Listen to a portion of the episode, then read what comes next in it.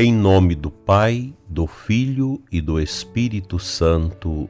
Amém. Virgem Imaculada, Mãe Nossa, Mãe de Deus, olha por nós sempre para que possamos viver a fidelidade ao chamado do Teu Filho Jesus, hoje e sempre. Amém.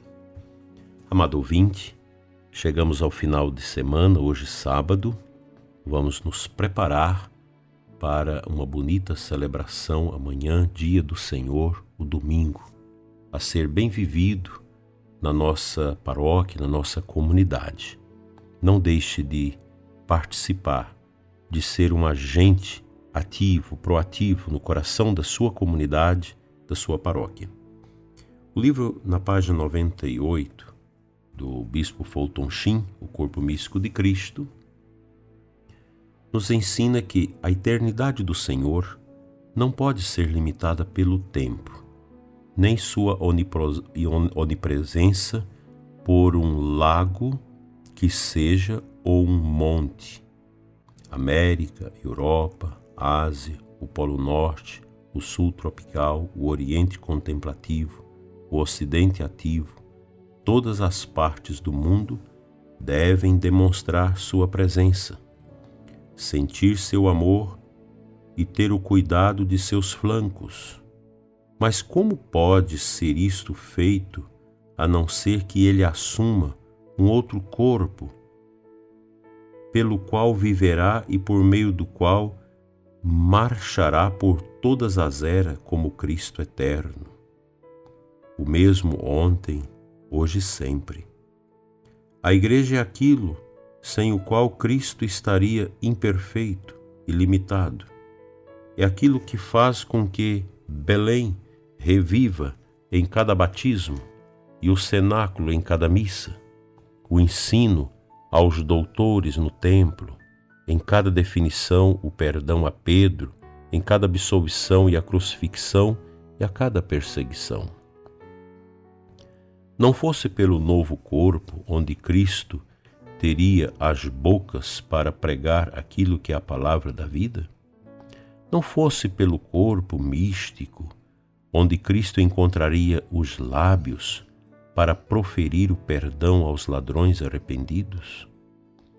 Não fosse por este corpo, onde encontraria as mãos para impor às criancinhas, os pés para receber os ungüentos de outras Madalenas, o peito para receber o abraço de outros Joães? Não fosse por esse corpo onde Cristo encontraria uma cabeça visível para articular a própria voz e trazer as, as almas à unidade sob o mesmo Senhor, a mesma fé e o mesmo batismo?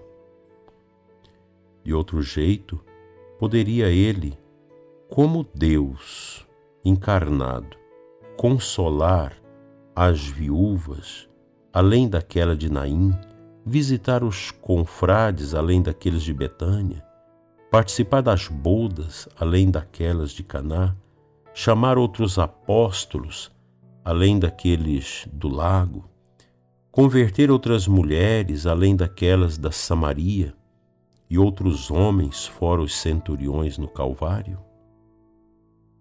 Como poderia o Deus homem demonstrar mansidão a outros soldados carrascos, paciência a outros discípulos tímidos, amor a outros publicanos, afabilidade a outros Judas, perdão a outros malfeitores, dedicação a outros Joães, afeição por outras Marias, sabedoria a outros doutores da lei, exceto através de outro corpo, com cujos pés ele poderia passar de Jerusalém para o mundo, com júbilos, cujos lábios ele poderia falar a nós que chamamos-nos modernos?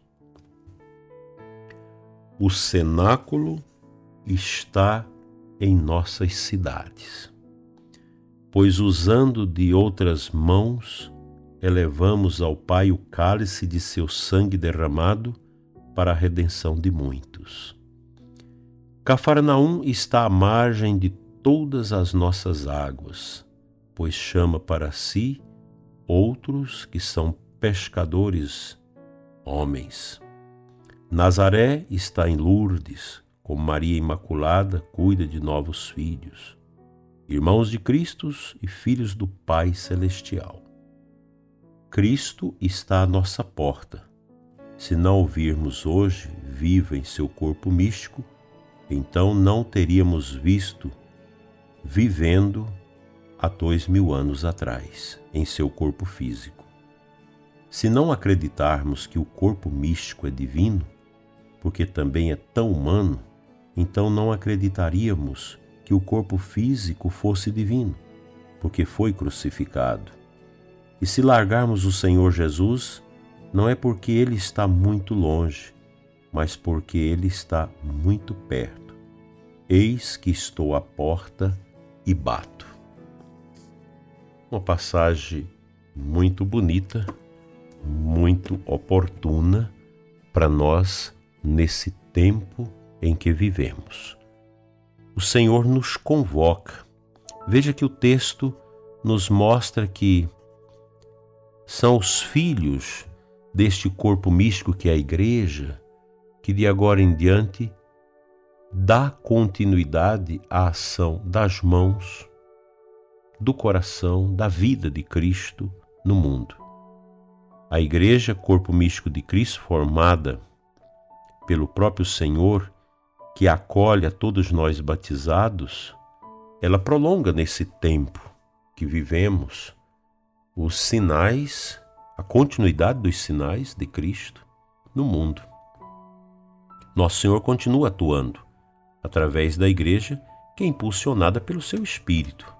A igreja é ungida, impulsionada, é, insulfada pelo poder do Espírito Santo para cumprir no mundo as promessas de nosso Senhor Jesus Cristo. Quando ele diz: Eis que estarei convosco todos os dias até o final dos tempos, é uma referência a esta presença no corpo místico de Cristo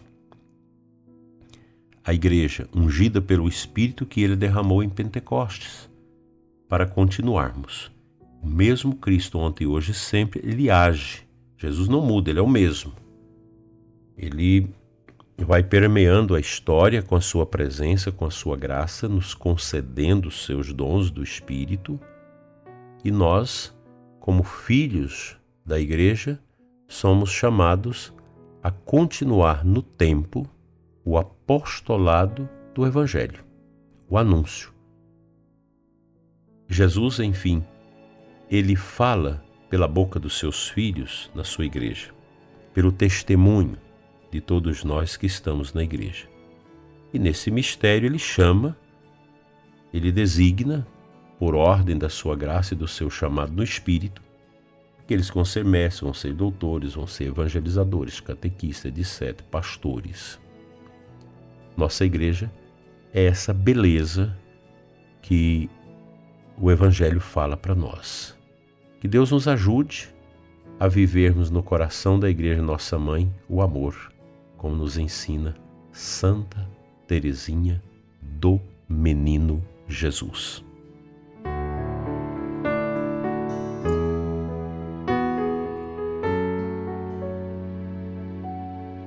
O Santo Evangelho de hoje, Marcos 6, 30 a 34.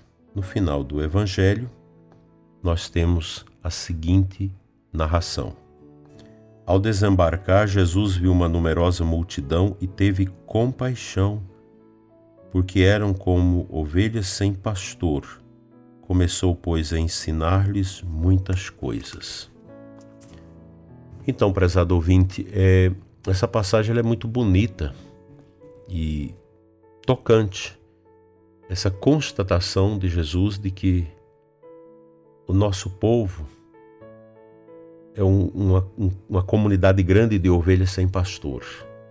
Isso deve nos incomodar e nos levar a olhar na nossa cidade, na nossa comunidade, onde a gente precisa ser presença e expressão do corpo místico de Cristo na catequese, na evangelização na implantação de novas comunidades, pois a igreja ela subsiste nessas pequenas comunidades que vão se formando em torno da palavra e da Eucaristia.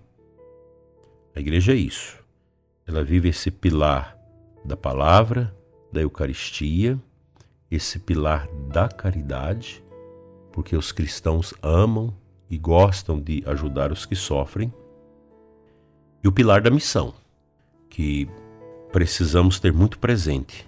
A paróquia não pode cristalizar ali nas suas atividades do dia a dia sem olhar as realidades que vão sendo formadas.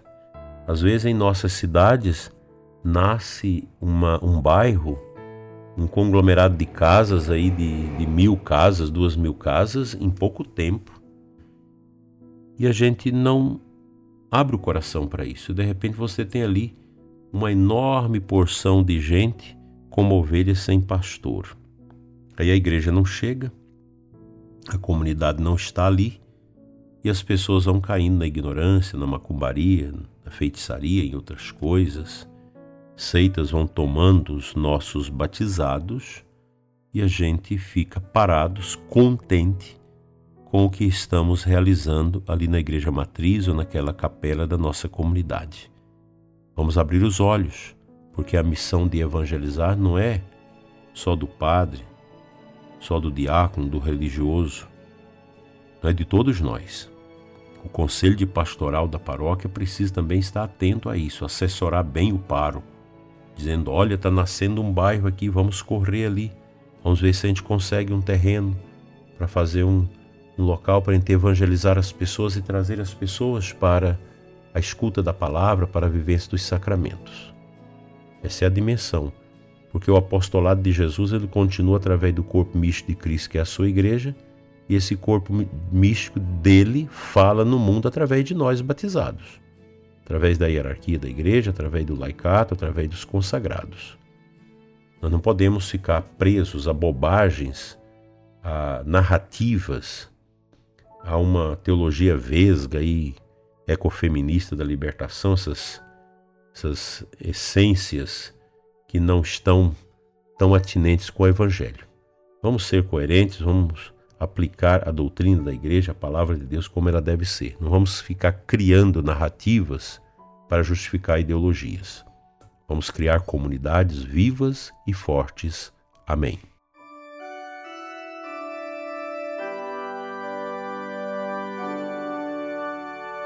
Senhor nosso Deus e Pai, Pai eterno, que nos deste seu Filho Jesus, que quiseste estabelecer o seu corpo místico, a igreja no qual nós estamos. Abençoa todos nós, tira o cansaço, a fadiga pastoral dos nossos corações e nos deu, nos deu entusiasmo para levar a tua presença, Senhor, a tantas pessoas que estão como ovelhas sem pastor. Abençoa nossas paróquias nossas comunidades, para que não nos fechemos no egoísmo, na preguiça e nos devaneios. Dai-nos a graça de estarmos sempre a contento no trabalho da evangelização. Amém. Neste dia 3 de fevereiro, celebramos o dia de São Brás. Daremos a bênção própria dele por intercessão de São Brás, bispo e mártir, livra-te Deus do mal da garganta de qualquer outra doença. Em nome do Pai, do Filho e do Espírito Santo. Amém. Tenha um abençoado dia na presença do Senhor. Amém.